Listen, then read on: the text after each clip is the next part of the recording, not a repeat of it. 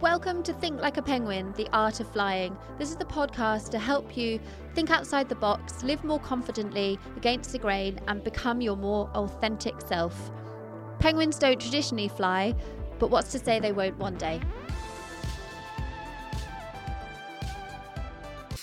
Welcome back. This week I'm going to talk all about holidays. I'm not sure why I feel qualified to talk about this on my own. I had reached out to a couple of friends who work in the travel industry, but unfortunately they weren't available. But I do want to talk about this subject because I'm off to the UK for summer. Um, I'll be leaving in about a month. And also, there's been a couple of trips over the years that have either had a lasting positive impact on my life or have, um, in hindsight, probably not been the best choice to make. And I've learned a lot from, let's say, a negative holiday experience. Um, something that I hope everyone can benefit from having a holiday. I don't know whether people give it enough thought. And that was probably evident when my sister came to stay, is that I think in hindsight, we probably did a holiday experience that wasn't really what my sister wanted.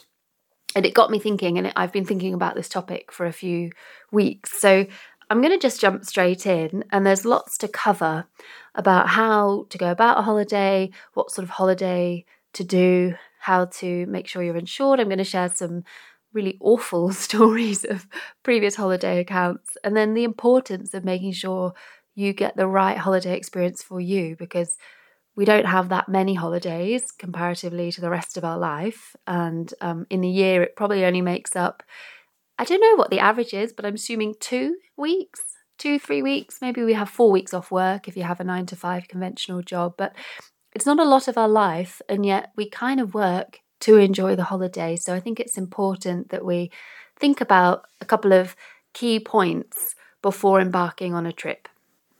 So, holidays Obviously, they are taken as a way to, well, lots of reasons, but usually to escape the day to day experience of life, which does beg the question and often um, makes me wonder why do people sometimes replicate their life on holiday abroad? So, some people love their life, which is fantastic. Hopefully, everyone does, but not everyone does. But some people will replicate the type of experience they have, the day to day kind of living experience when they go overboard, uh, overseas. To me, I certainly don't approach a holiday with that kind of approach in mind. But what I would say is, what are you trying to get out of your holiday? When you book a holiday, you're probably either going to go to relax, to sightsee, to soak up the culture, to do something philanthropic, so to um, volunteer, to work, to meet friends. There's going to be an, an overriding um, reason as to why you're going. So I think that's really important to get that clear in the first place. I say this because my sister came out here, and I'll keep referencing this last trip. She came to the um, to stay with me for two weeks, really, I think her main purpose for a holiday was to try and relax. Whereas there's so much to see and do in Australia that probably it wasn't the best place for her to come.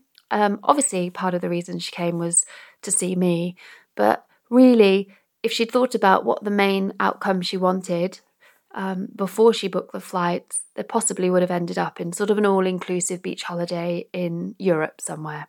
So you have to consider what is it that you want from your holiday and there are so many options, and I've certainly experienced a lot of them. I've done working holidays, I've done volunteer holidays, I've done um, walking holidays, I've done sightseeing holidays. I haven't really done the relaxing holiday. Um, that's not my forte. I love to explore. So I, I prefer to go somewhere that is vastly different to where I've just left. So, usually an Asian country or in Europe or to somewhere with a completely different culture. So figure out what do you want from the holiday. Next up, finances. Obviously, holidays can be very expensive, they can be done on a shoestring. Figure out is that going to be something that is going to be a huge contributing factor to your enjoyment level? Are you going to be spending so much that you get stressed and you resent the cost of everything? Are you going to be spending so little that you feel like you can't really enjoy it? Have you saved up for years, in which case you're probably going to be counting your pennies when you're away. Obviously, check the exchange rate. I've made that mistake before where I haven't been up to date with the market. I'm sure some of you listening to this will probably turn off in the next few minutes because you'll think, well, this is all kind of obvious stuff. But I have to admit, sometimes I don't give it enough thought. And maybe this is me just giving myself a bit of a lesson in, in how to holiday and how to approach it. But you've got to consider um, how much money you're going to spend when you're over there. Is it worth spending the money? I just popped back to see my dad and to surprise him for his 70th, as some of you will know if you listen to this pod. And the cost of it was a consideration. Obviously, the cost of flights have increased drastically since COVID. But something like that, I don't believe you can put a price on. Seeing the surprise on my dad's face was worth every penny. Um, I think it's important to get a comfortable budget in mind. And then once you're there, wherever you go to, as long as you know that you're spending roughly your daily allowance, you don't have to stress about um, a penny here, a penny there. You know, you can just enjoy yourself. And from hindsight, over the years, at the time when you're agonizing over, oh, should we do, should we invest in this experience? Should we pay for this trip? Should we um, get on a ferry across to this island or whatever. At the time, obviously, it's a um, considerable amount of money to have to contemplate whether it's worth it.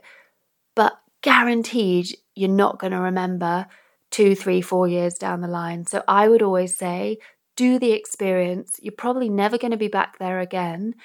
Worry about paying for it afterwards. If the holiday goes over by $500, a grant, whatever, obviously don't go completely going paying above your means, but you're not going to you're not going to feel the pinch, but you will have that extraordinary experience and memory. So I just remember, I'm just to, on top of my head, Malta. I went to Malta on a school netball tour of all things, and there was this experience that we could pay to go up to this castle, kind of old ruin, and then there was this chocolate delicatessen at the top and the view over the city. And it's all stone and it was something from like the medieval times. It was incredible magical.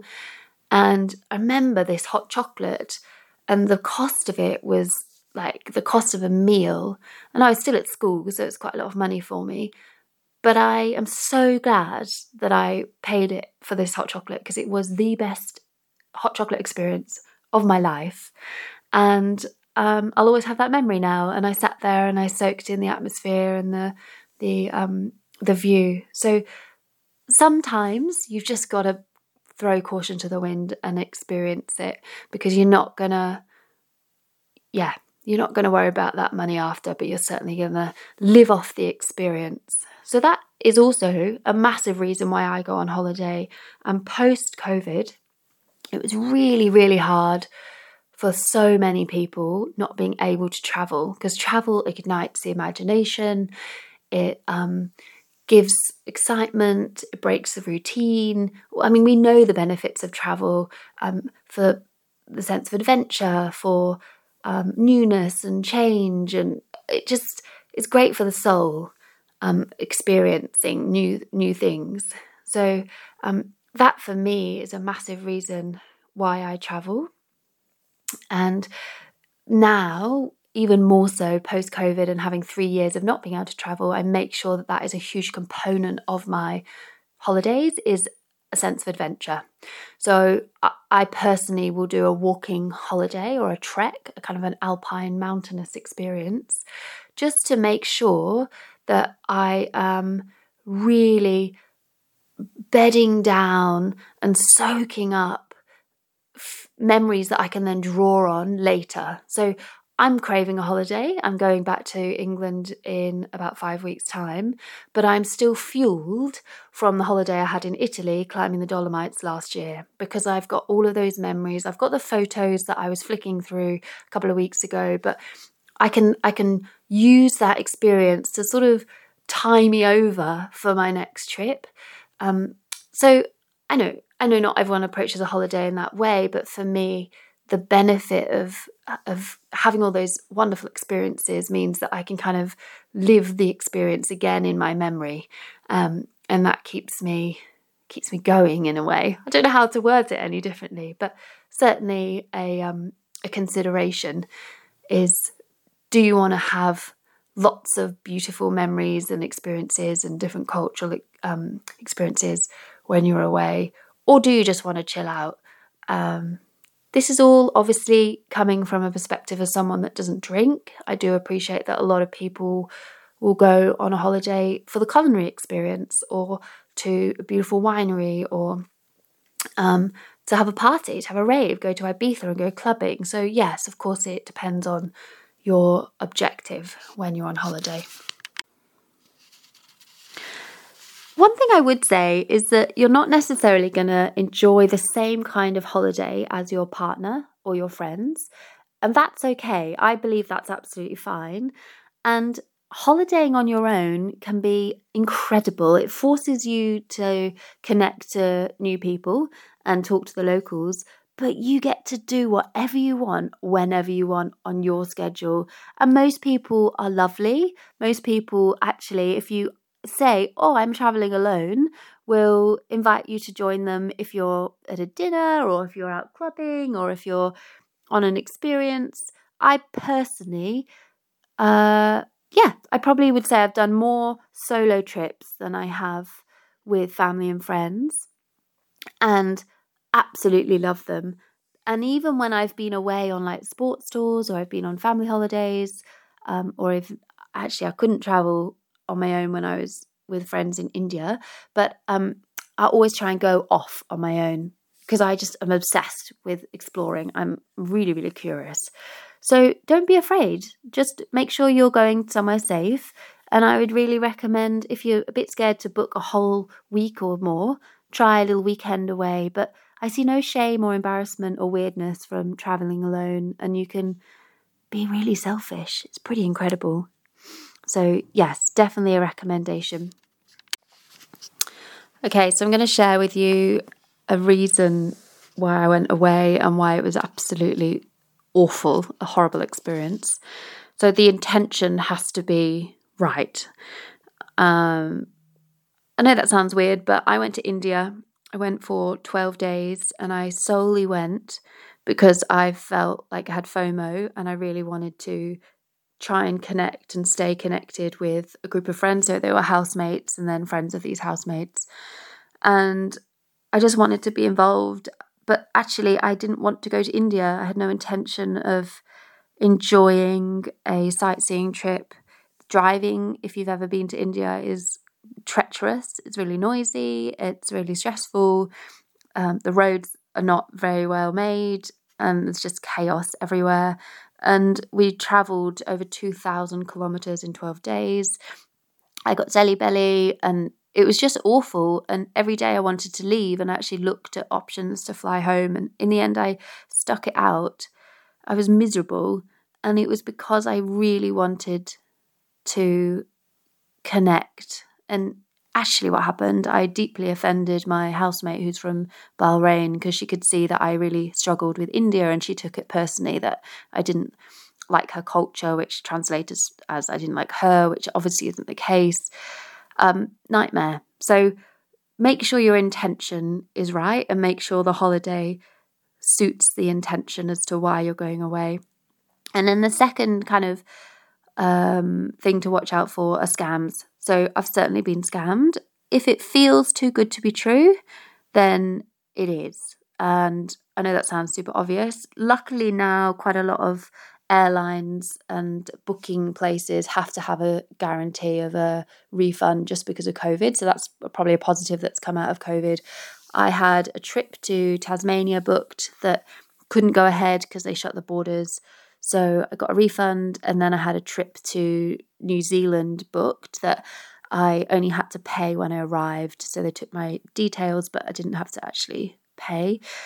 I got a full refund. Um, so those those sort of things. Make sure you look at the small print. Um, I've done a few cheaper options.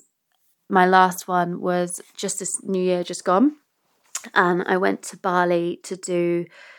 It looked incredible online. A health wellness retreat. It had everything from candle making to meditation to yoga to local drum um, lessons to essential oil making, all these things. What we realized when we got there is that the person who organized the trip was from and based in in China. She'd paired up with a French yoga instructor. She'd taken photographs from the websites of the places where these activities were being run by, but alluded to, to it being our accommodation. As it turns out, the accommodation was sort of an unfinished, disused swimming pool with these sort of half built, I guess, I don't know what they're like, little bungalow kind of units, but they weren't properly finished. So the wiring's still hanging out. Some of the, the back walls were missing and all this. So I remember thinking, oh, this seems quite a good, a reasonable deal. Obviously, uh, I hadn't checked because I now will will check. I hadn't checked reviews, and I hadn't checked um, that this business and company had been um, running for long a long time or however long. I hadn't checked at all, so I hadn't done my due diligence, and therefore ended up having to get back in a taxi, spent nine hours in a car that day, and absolutely last minute changed the plans, lost loads of money, really stressful. Arrived back in um, Ubud on Christmas Eve at 11 pm at night. Uh, long story short, really, really, really stressful. Turned into a fantastic holiday in the end. So, um, thanks to some lovely friends, had some suggestions, and um, hopped to Nusa Dua, so an island south of Bali. But because I hadn't really done my research, I was essentially scammed. The problem is, I don't like, and this is probably personal preference, I don't like to look too much. I don't want to research too much because I don't want to give it away. I like the surprise. I don't want to know what my room's going to look like before I open the door I want to know that there's the facilities, but the best way to get a really good idea is reviews. There are so many reviews now online. Um, actually, when I was booking at 11 pm on Christmas Eve in Bali, there was a few places again that seemed really perfect. The photos looked really nice, no reviews. So obviously, they probably were just fake. So I would suggest look at the reviews, look at the general area often the accommodation looks really great, but then it doesn't necessarily tell you how far away it is from all the main sites and the public transport and um, all the things. So, sort of look around if you want the surprise, look around the accommodation or look around the um, location just to make sure that it ticks the boxes that you want. Obviously, beach holiday, don't go where if it even if it advertises beach resort amazing five star but it's actually nowhere near the beach it's just called beach resort obviously all of this is very very obvious but the kind of thing that i didn't used to do because i would just love to go on a whim and, and surprise myself one thing that i learned when i was 15 i think i was really stressed with my mock exams and i took myself to tunisia so I booked a flight. Um, I'd been working from the age of 12, so I'd saved up some money and I went to an all inclusive sort of club med situation. I was naive and um, young, and I hadn't comprehended, I'd had no experience of the culture of Tunisia and the way that the men would perceive me, treat me. I was a bit of an anomaly, it was a bit confusing. They assumed I was there to find a husband um, couldn't be obviously further from the truth. Uh, I was actually quite scared. I'd go for a little walk on the beach and get like harassed, and I found it really confronting because I didn't know that that was normal for them, and I didn't know to expect that.